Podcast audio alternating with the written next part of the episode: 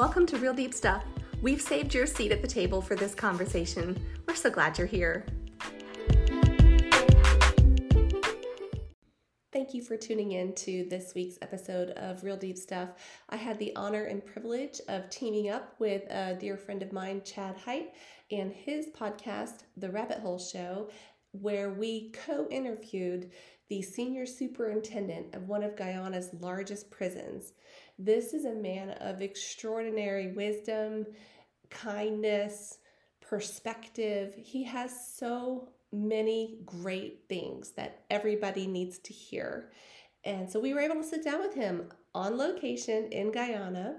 Our set was a hotel, so it's a public space, so you may hear some background noise. I've tried my best to take as much of that out as possible. You also may hear a little bit of coughing, and if you see right now, my, I'm a little nasally. Basically, our team that went down there, pretty much all of us came back sick. so um, it's it is what it is. so, anyway, it didn't affect any of our work. All goals were accomplished. Can't wait to talk more about that later. But today, this focus is on the amazing wisdom, knowledge, understanding, perspective of our senior superintendent friend. Um, his name is Deoraj Gyandat.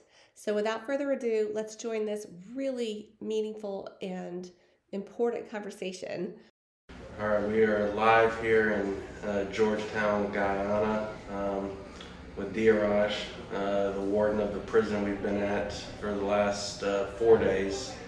Um, here to share his story, as I always say, Kristi says, and he was just explaining we all have a story, we all have struggles. And the good news is we're not alone. And that's how you overcome your struggles and own your story. So we wanted to sit down and have him share his story and how he got to where he's at. Yes, we are so excited. Thank you for your time today. We really appreciate it. We know you're a busy, busy man, and it's an honor and a privilege to have you with us today. Sure. So, on the behalf of Real Deep Stuff and the Rabbit Hole Show, we are super stoked that you're here. You're getting a twofer out of this. Two different podcasts. Great. Great. so, at lunch today, that was really great. Can we start by just saying, can you share some of your story about how you came to this position, this particular job? Yes, uh, first of all, I would like to um, thank you for having me. It's a pleasure. I just want, uh, so basically, I um, never really thought of being in the military. But um, what happened is that I basically looked for an opportunity to better myself, further my studies, and basically to be a better human being.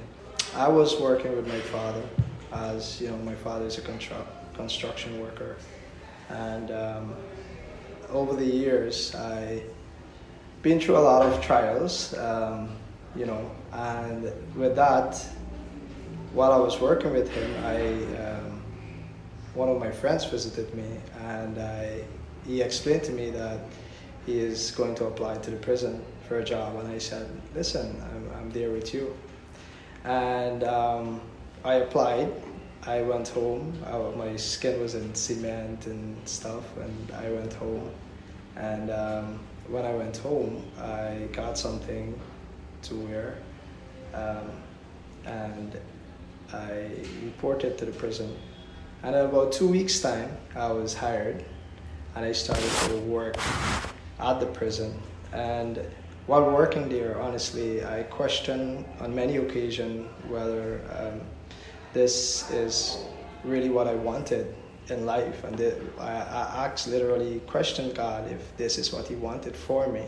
There was this deep feeling that I belong here, and this is exactly what God wanted me to do.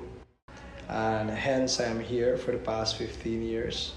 Um, I have joined from the, you know, low rank to where I am today as senior superintendent in charge of one of the largest prisons in Guyana in terms of capacity and population, just over 1,085 inmates.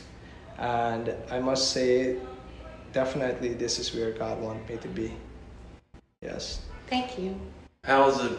Can you talk about how you got connected with the Pucketts and they came, their ministry was in, came into the prison and um, and what we've done this week, how that um, kind of happened and was formed.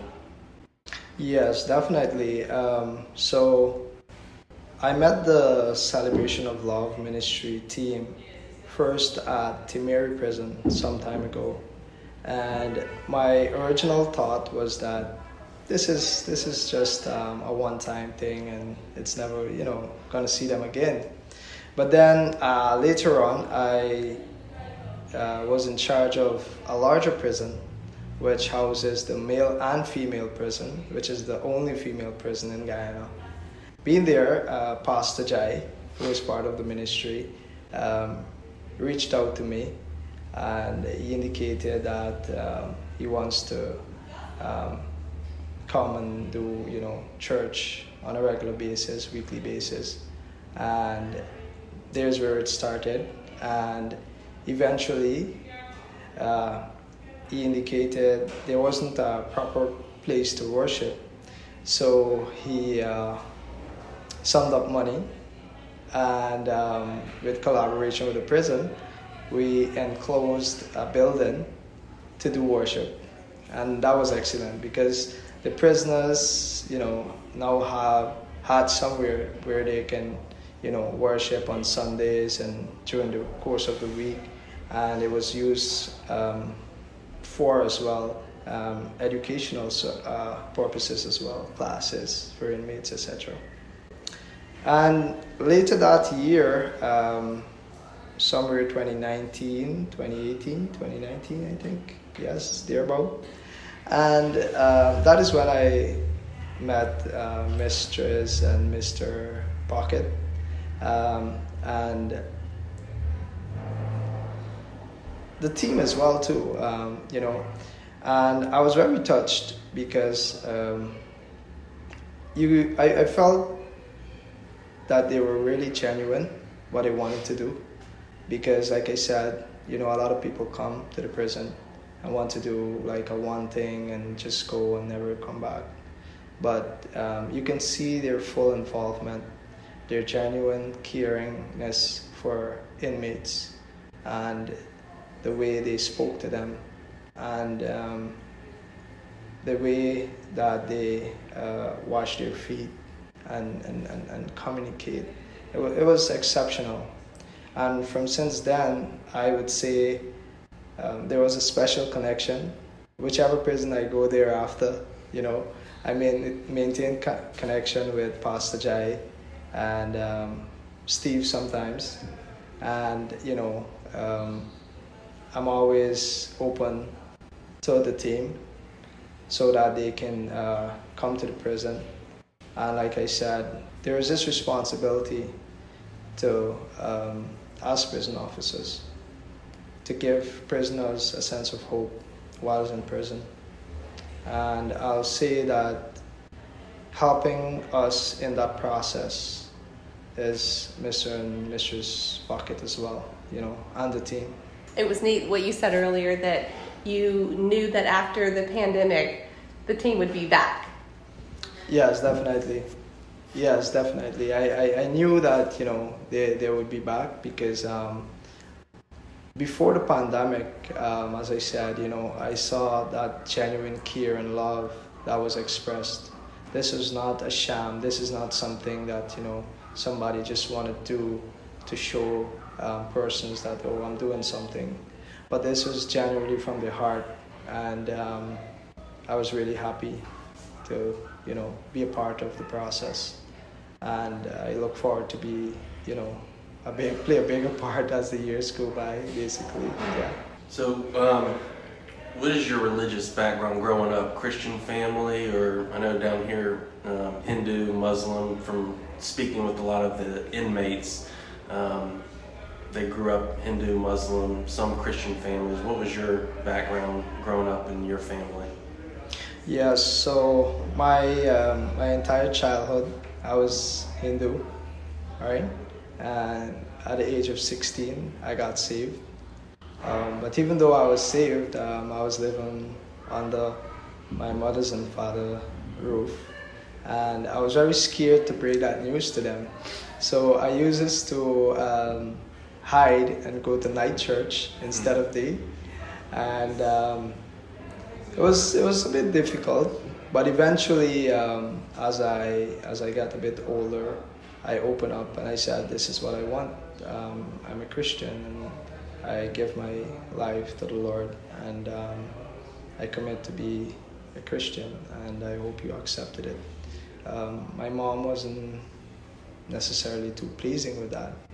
Um, neither my dad, but he was more, um, you know, acceptable to you know Christianity and stuff, and um, that is basically it. Um, I've saved since then, and here I am today. Yeah. So, who brought the gospel into your life at 16? Yes, well, amazingly, um, so we, uh, even though we were poor, um, we had a TV, and I can remember um, looking at um, uh, Pastor Benny Hinn, um, and so on, and he would never, he would never um, uh, close his, his, his, sermon without giving you that acceptance prayer, and um, there was one time I would flick the channel. I would say, you know, this guy, this can't be real. You know, this can't be real. I I doubted all along, and I said at one point, I said, you know, let me just repeat this prayer and see how you know what will happen. And and honestly, when I repeated it, I I felt something. I felt connected, and from that day, I started to, you know, um, follow you know the program and start to get more and more connected. Um, also, I must give credit, even though um, it is not um, necessarily what I believed in, but I must give credit to the Jehovah Witness people, you know, in our in the community that always comes around. And uh, since I was small, um, they would come to the house, and when they, whenever they come to the gate, my mom would say, "Oh, go, go, go, talk to them, talk to them." you know, I would go and they would have me standing there for like 15, 20 minutes explaining to me about God and all these things and telling me about, you know, so many things. And they would share the Watchtower magazine mm-hmm. and the Awake magazine. And for some reason, I find it um, educational, the Awake. And I look forward to reading it. But um, they were very smart, I would say, because uh, what happened is that they would have these educational caption and they would have all the details and then they would correlate it to the scripture so right there they brought you in right mm-hmm. so um, i would say it's very smart you know to some extent but um, i that also played a part i must be honest that played a part in me deciding making that conscious decision that i i'm going to convert to christianity Yes. With you, um, you know, leaving the Hindu faith at age 16, did your family, um, you know, it took a while for you to come out and tell them. How's that played in your family dynamics? Are they still Hindu? Um, talk a little bit about that if you don't mind. Yes, well, I I have a very um, small family growing up. Um, my dad, my mom, my sister, at the age of seven, I lost a brother who was 14 years old. He drowned. Um, but um, when I broke, you know, the news to everyone that I'm a Christian, like I said, you know, it took a while for them to accept. Uh, my mom, I tried many times, and I continue to pray for uh, my mom, my dad, and even my sister as well um, for them to be uh, a follower of Christ because I know um, without them being saved, basically, you know, we all know what could happen, right? And the thing is, is that um, I pray for that, but to this day, they're still Hindus, you know, yeah. Yes. And speaking of family, how yes. do you handle work life balance with the type of job that you have? Do you find that you're bringing work like emotionally or mentally home with you? Are you on call? Like, how, it's a very particular job to, to do what you do. So Yes. how do you make that work with your real life? Yes. Yes, thank you once again. So, um, my job uh, as, as an officer, a senior officer, um, it is so much responsibility. Um, you're in charge of not only the facilities, but um, the inmates, and also you have overall responsibility of the officers. And um, that's that's a whole lot, right? Um, because officers have issues, not only in terms of work-related issues, but they have their personal issues as well. And um, it is your responsibility while they're welfare persons to deal with it. Some people feel comfortable to relate to you, and what do you do? You can't turn them away, right? And likewise, while they're welfare officers to deal with prisoners' welfare, sometimes they feel comfortable to confide in you and to seek your guidance, your assistance. And um, you have to ever so often find that time put aside for that. Notwithstanding the fact that you have your own admin work to do as well, right? But put it all together. Um, while it's challenging, I always try to put my family first and um, in doing so, it becomes challenging sometimes. Um, you know, there there were at times I'll be very honest that you know, you you, you go home and you know there's some some situation greeting you and you snap, right? And then you realize is that hey, that's not you, right? Um, but one of the things that has helped me over the years is the ability to introspect and to um, see where I'm going wrong, if I'm going wrong, and if there is change, I'm never, um, you know, shy of changing or implementing those changes because I know how important it is. Yeah. Um, so going back to work and your relationship with um, inmates and your other staff, how has your faith um, played a part in your work? Um, you're very open about your faith, um, from what I've seen, um, and the inmates and staff respect you. Um, when I was incarcerated, um, inmates didn't really have respect for the COs. Um, and the COs kind of saw us saw us as numbers. They didn't see us as humans, and I don't get that here. I, you know, the inmates here are people. They've just done something wrong and are paying for their you know crime. Um, whereas um, back in the states, sometimes you're guilty until proven innocent Yes. which is not you know how it's supposed to be. So how is your faith um, you know at work? Because the guys respect you and they look up to you. Every time they would walk in they would say hello. Back in the states you don't see that at all. Um, so how has your faith um, played a part in inmates and um, their walk religiously Yes. Well, first of all, I must say um, my my work basically sometimes affect my um, you know what I want to do um, because you know sometimes you're required to work on Sundays, and even though sometimes you're not required to work on Sundays, there's so much to do that you know church becomes so difficult. I have to be honest with that. Um, but nonetheless, I stayed true over the years to what I believe in. I understand that while I might not be in church, uh, the church inside of me, you know, and um, I, you know, do daily devotions as much as I can. And I would say that that, uh, as I spoke earlier on about introspection, during those devotions, it would also help me to introspect and to look back, you know, basically. And um, that has given me a sense of understanding what are the needs of um, both inmates and officers, right? I would safely say that I am not, just like anybody else, not a perfect Christian. You know, um, the scripture says, you know, we are all sinned and fall short of the glory of God. And given that, it doesn't it doesn't necessarily mean I'm because I'm a sinner, therefore mean I can't tell you about Christianity, or I can't tell you what is right from wrong, right?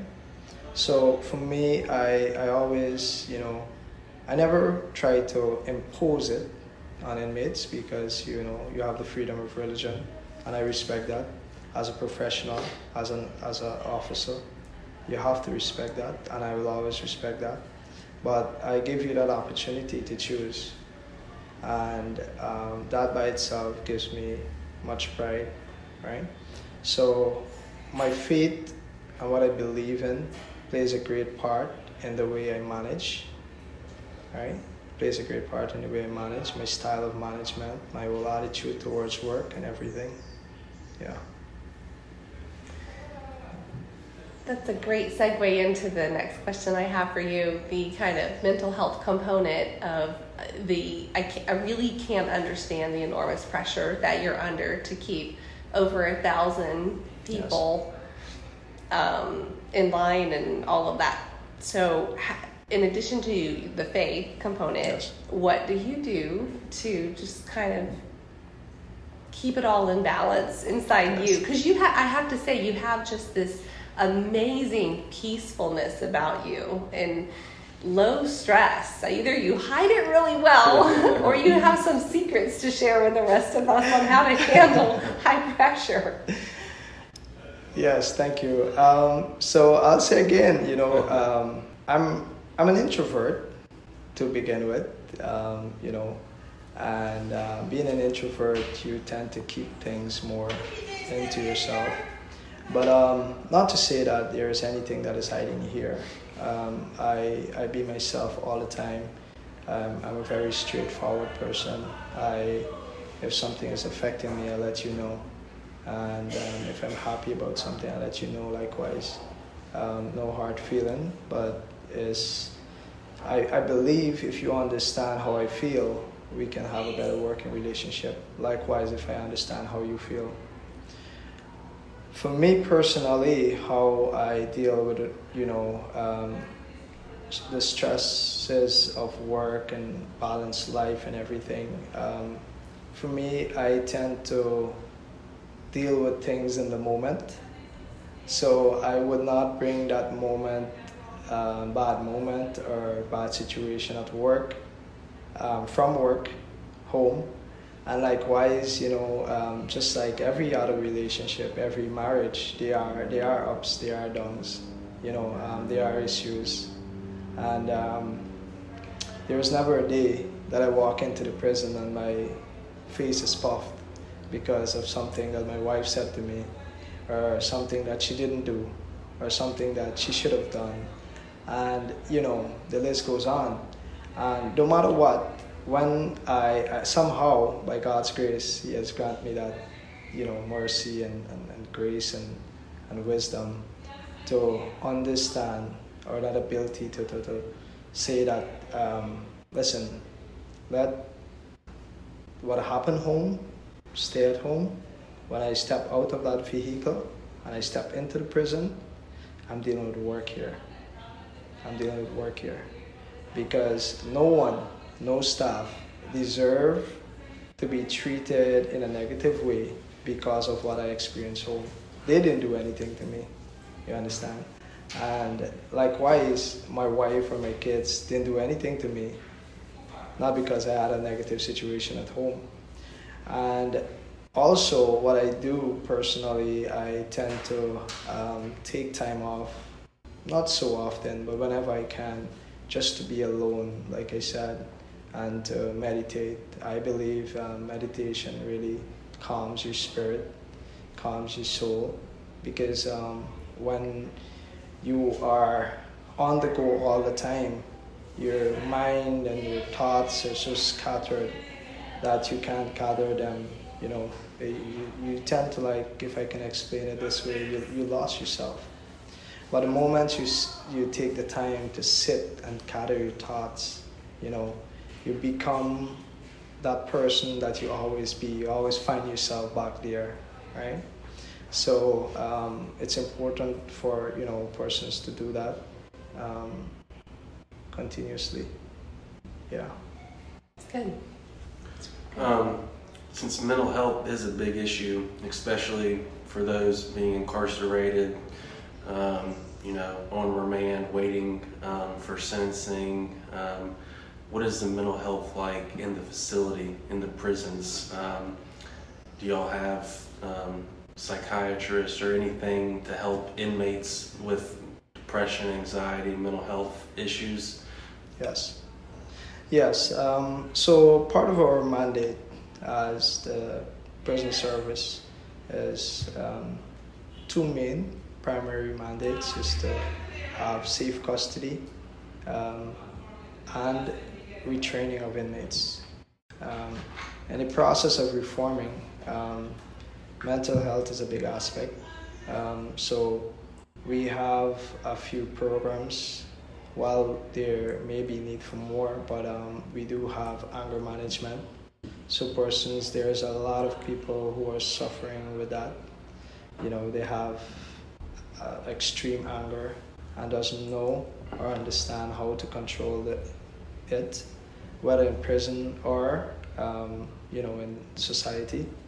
Um, we have domestic violence, which um, targets the um, issue of domestic violence in the home, you know, and um, that has been a big issue, not only um, well in the entire country, basically, uh, because that would have resulted in a lot of deaths as well, murders, you know, husband and wives, etc.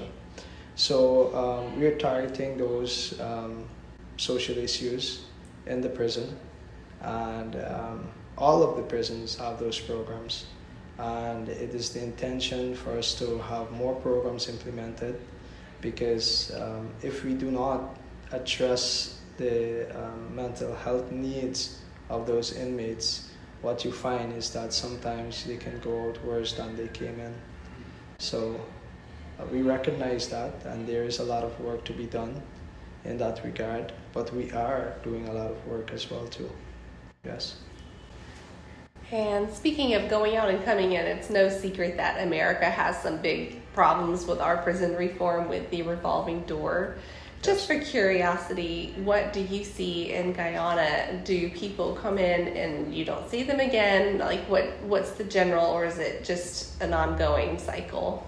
Yes. So um, recidivism is something that um, that we do have in the system. I think it's approximately 13% of our population. Yes.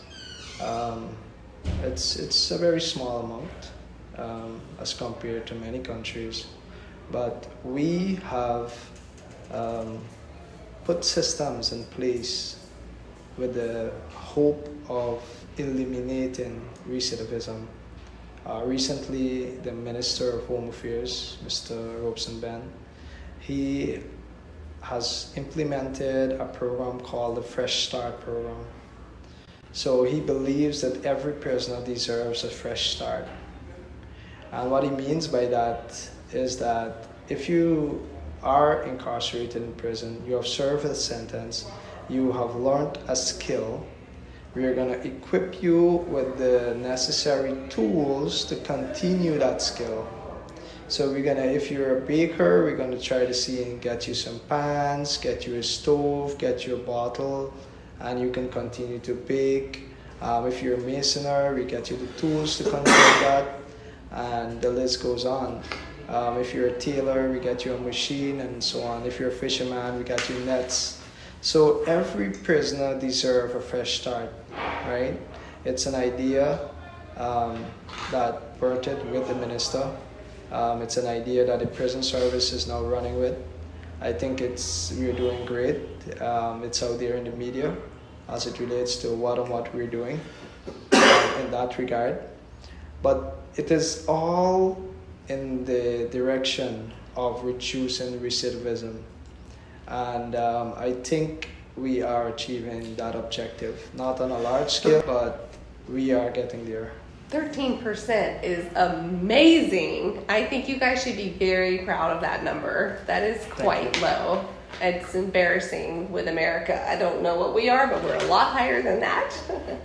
so, so, we've had the privilege to talk to a, an array of different types of, of men and women being in the prison ministry here. And you talk to some that are like, you know, they're just so young. They're like 20 and I think, and I tell them, like, you have your whole life ahead of you. And there, and this one guy was like smiling. He's like, I know everybody says that. I'm like, well, it is true. You really do have your entire life. So when you talked about giving people a message of hope, what does that look like from the person that maybe is in there because they're just waiting for their court date to come up and you don't really know what's going to happen yet? Like i guess they've been arrested for something and yes. don't know. To the person who's serving life like how do you adjust your message of hope? Does that make sense? Yes definitely. So um, it doesn't matter in my opinion the situation that you are in what matters is that for you to understand your purpose in life. I think that is where a lot of us lost ourselves because we don't understand purpose.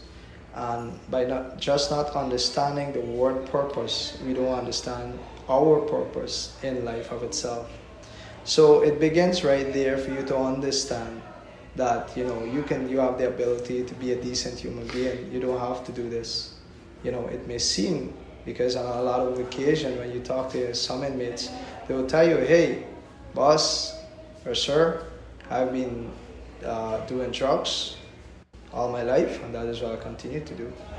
So the message of hope for me is on that premise that listen, you don't have to be this way. You can change, and things can be better, but you have to first desire it. I often say to them, I said, a man is of his own thoughts. What he thinks, he becomes. All right. So therefore, if you have negative thoughts for yourself, if you have negative uh, motives, that is what will manifest itself. But if you believe that, listen, after this ordeal, I'm going to be a renewed person. I'm going to be a person that when I step out into society, people would say, yes, he went to prison, but he's a changed person. I can see it inside of them, inside of him. And a person with life, to be specific, what we'll do is that we'll try to ensure that we counsel that person, talk to them, ensure that they involve in some retraining programs, and especially those that are doing a sentence and they are um, 20 years, um, 25 years old and a lot of them don't have a skill. Uh, permit me to go a bit to um, share something with you. I learned recently. Um, there was this guy that was talking about. Uh, he, he was basically talking about persons are saying citizens of America is saying that um, oh you're taking all the jobs and you're going to China and you're going to other places and you're neglecting the, the, the home population, the US population. But he said, he said this beautifully. He said, he said, where in America can you say that I need a hundred person who is trained in computer science? And you're gonna get 200 persons knocking at the door. Nowhere. But in China, their skill sets are so high on the agenda, their skills training, that you can go and you can have a persons in civil engineering and various fields. You want 20 30 40 persons you get them. It's not a struggle to get them. You understand? And i think um, our government is going in that direction as well to train persons because we recognize that skills training is what is important. Yes we need banking and accountants and all these technical persons in, in the offices, but we need skills persons. We need welders, you know, we need agriculturists, you know, and so many other persons that, you know, use their hands. So we want those persons who are um, incarcerated and are young persons, especially for life or, or, or uh, longer sentences, that they leave the prison with a skill, whether it's sewing, um, whether it's um, baking, culinary arts, whatever it is, you know. And we're having um, so many other programs like you know barbering. Barbering is something that can pay you quite well, you know, as simple as it is. But some persons uh, were never privileged to hold a machine, much less to use one. You know, so um, that is our approach, and that, that, those are the ways or angles in which we, I personally, I should say, um, I give them that message of hope that there is a brighter future. Yes.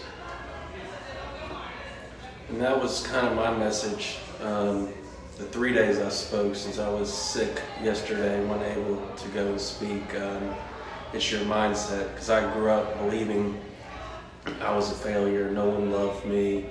I was worthless.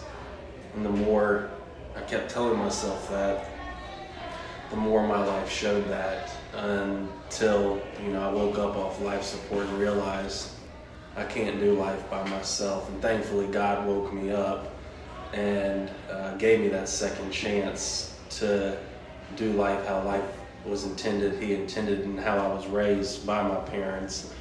But it's huge just how your mind can play tricks on you and you tell yourself over and over and over that you're a failure, no one loves you, and that becomes your reality. So that's huge for the inmates. And then also something I uh, mentioned to them that I mean that 13% is I mean that's um, that's a huge number you know compared to the states where I don't I don't know the number um, coming back in but um, I would say the prison system in America is not to reform um, you know inmates whereas here you're actually trying and you're giving them something when they leave to better their life. So it's up to them when they leave, but you're giving them the tool. Yes. Um, but something that I was saying, something that I had to do when I woke up off life support and knew I needed to change my ways, you have to cut those people out that were bad influences. You have to quit going around certain places yes. because the people and places and things that were of the old life will get you right back into prison or selling drugs or whatever it may be. Yes. Um, and that's huge. And that was what something I was just trying to tell um, the inmates because you're in here, you don't want to be in here. If you don't want to come back, you need to change your ways. And sometimes that's even family you got to cut out. You know, you Yes. got to do the hard things. Yes, definitely. I, I, I share what you're saying, and um, I, I must say that with my personal life experience and um, so on, I would often say to the inmates that, you know, listen, change comes from within. It has to come from within. It has to come from you. All right. Um, because why, why I say that is this is this is because inmates by themselves, what you found is that um, there is always so much people to blame. Oh, you know, this person never looked out for me, and um, that's why I turned to drugs. And nobody, I, I have nowhere to stay, and this is happening, and all these problems, you know. And the thing is, is that ever so often, while yes, some of the complaints might be genuine, we understand that, because you know some persons can't accept the fact that their family are so well established and do not look out for them. That of itself throws them in a depression, right? So um, I say to them, I say, listen, change has to come from you. You have to want change, right? And if you want it and you hunger for change, that is what you will achieve. And I see that on the backdrop of my own situations as well. Because for me personally, I use this to pray and ask God that, you know, there must be better days. There must be happier times, you know. And um, I'm happy thus far where God has brought me. On that note of change comes from you, within you, and your choices and decisions, it is it that some people are hearing the message of purpose for like the first time when they come like maybe they didn't have it at home? And on that note do you feel there's community support to be in lockstep with plan purpose skill set that type of thing or do you guys feel at the prison that you're kind of on your own trying to clean up things on the back end or is community helping you educate on the outside I think um, that, uh, the Ministry of um, Human Services might answer that much more better than I do. But I'll make an attempt. I'll say that, you know, um, looking back from, you know, my childhood to date, I can say that there is need for a lot of social intervention at the community level because, you know, there are a lot of people that needed help, you know, and um, never really kind of get the help that they need. While sometimes it might be available, it is not decentralized, it is centralized. So to get it, it's you know transportation and other logistics, etc. So um, that by itself compounds the situation for persons to have those social interventions um, into you know their social needs. Um, to answer the question directly as it relates to how do I feel, Definitely, um, I would I would not agree with the term that people would say that you know prison has the worst of society. I would not agree with that term because you know there are a lot of intelligent people in prison. Um, it's just unfortunate in some instances how or the scenario in which they would have would have caused them to be in prison. While we see that there is a lack in that area, we try to fill the gap sometimes it's not enough, but we try to fill the gap, you know. I wouldn't say from the back end, but maybe it's exactly that. yeah.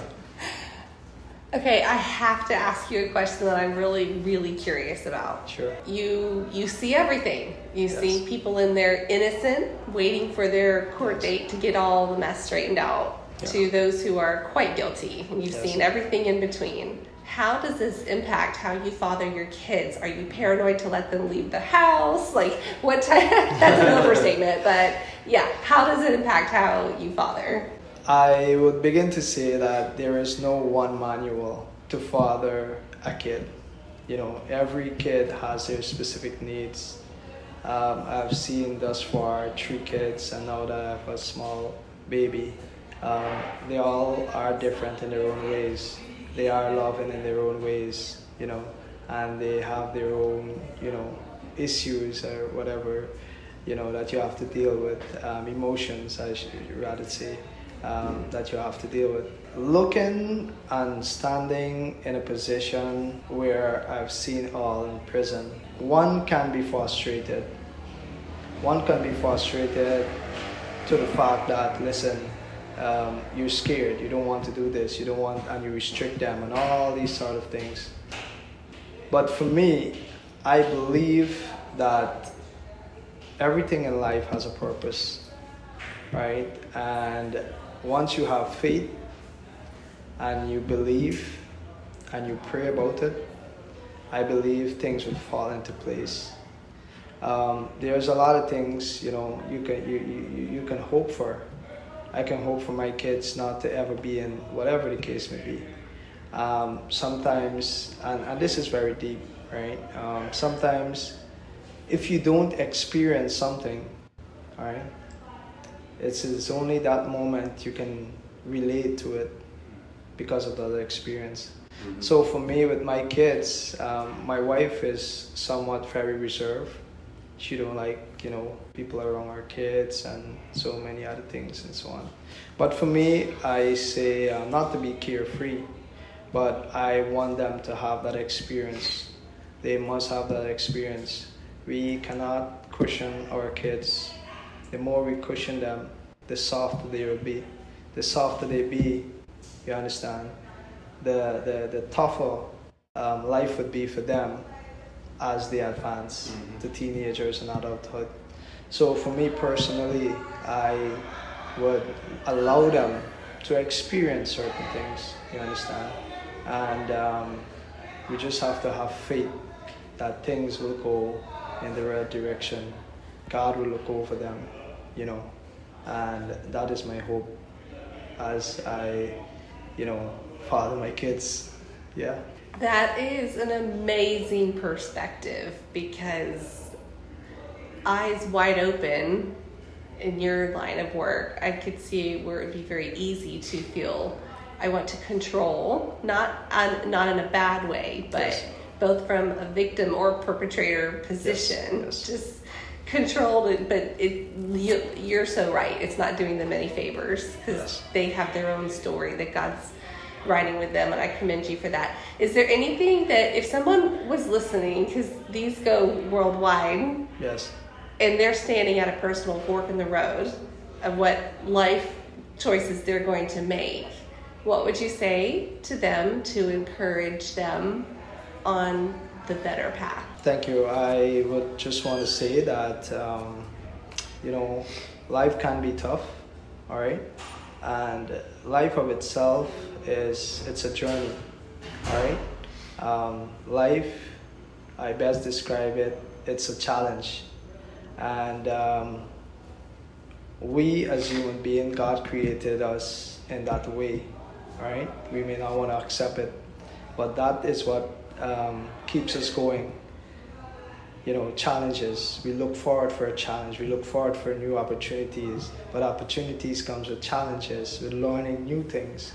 Um, I often say to someone to explain um, how how life is, and that is what causes me to embrace challenge. No matter what happens in life, you embrace it because that is life. And I want to give this little explanation. What causes me to think that way is the fact that in the very embryonic stages on the conception of life, there was a struggle. Millions of sperm to reach one egg. They never hold hands and reach that egg, but there was a fight to get there, there was a struggle. And every day from that, that, that very second of conception, what happened is that as that child is in that womb, there is continuous struggle every day, every minute, attack of disease and all sort of things that is happening. You understand? And that process, that whole nine months, was a challenge.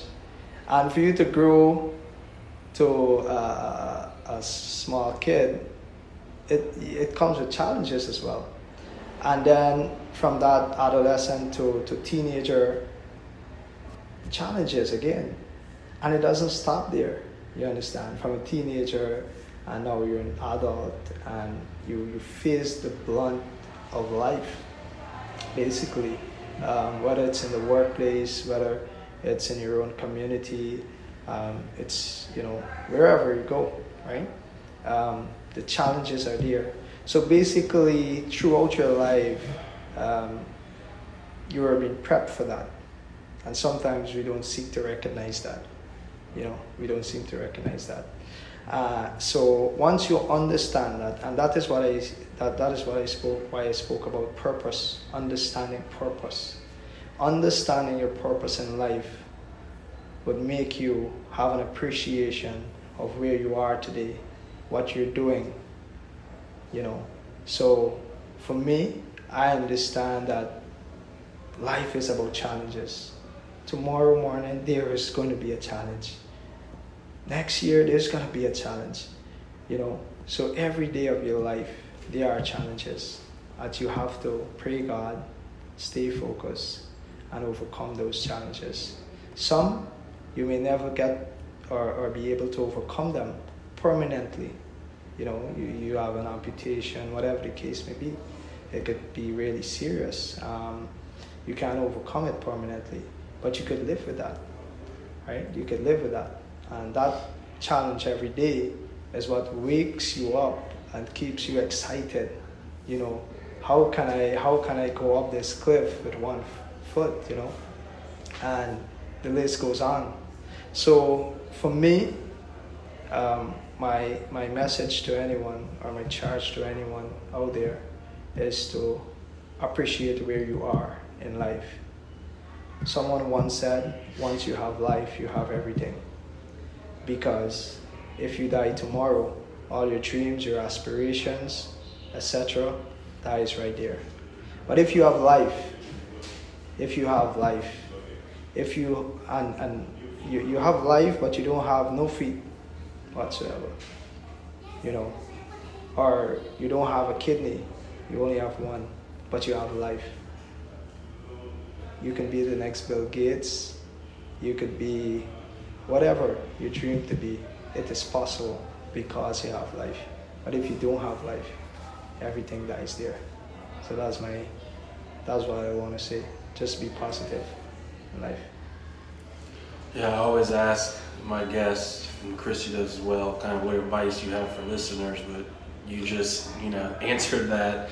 Um, that's very true because um, a lot of people, myself included in the past, got stuck in my head and was like, woe is me, basically, you know. As you were saying earlier, um, this person didn't look out for me, so I resorted to drugs.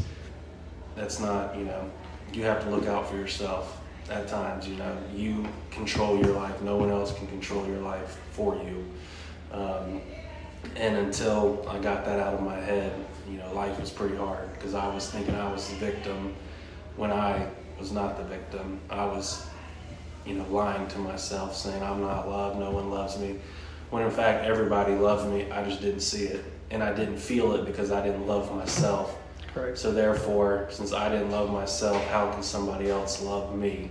No one loves me because I've done this, this, this. I'm a burden. Let me just end my life to make it easier. When in fact, that's a load of crap. I wouldn't be sitting here today having this conversation. I wouldn't have been able to go and speak to your inmates and give them some hope, a yeah. message of hope that maybe not all of them received it, but if one person received it and heard it, you know, that's an answer to prayers. Yes. Um, so as we wrap up, I just want to say thank you for sitting down and taking um, time because your time is very valuable. Busy man, um, very busy. Um, so I just want to say thank you for um, your time and being a guest on the Rabbit Hole Show and um, Kristi's real deep stuff. Um, so thank you. I echo everything that Chad just said about thank you so much for your time. First, to be able to go into the prison, and what a joy, honor, and privilege that is. I love being there. All the gentlemen there are so respectful and so nice, and that is, they are following your lead. It's truly an example that you set for them and the trickle down theory is true. so it is a joy to be in there Thank you for your time today. Your wise words. You, it, it's very evident you are doing what your purpose is and what God has called you to do. I, I don't know anyone who does it better, and we appreciate you, all you do for the community, for the prisons, for our team. We thank you so much. You're very, very special, and may God bless you and your work and your family to continue to make Guyana all that it can be for the purpose He has for it. Thank you. Anything yes. you'd like to say? Well, I'd just like to say thank you as well um, for having me, for recognizing that, you know, I um, need to be on your podcast. So I must say thank you for the opportunity and um, thank you for having me, basically. Thanks. Okay. Yeah, thank you. All right. We'll see you next time. Bye. Yes. Bye. Thanks again for listening to Real Deep Stuff. Follow us and subscribe to save your seat at the table for the next conversation. Also, check out our Facebook page to continue the conversation on today's topic. We'll see you there.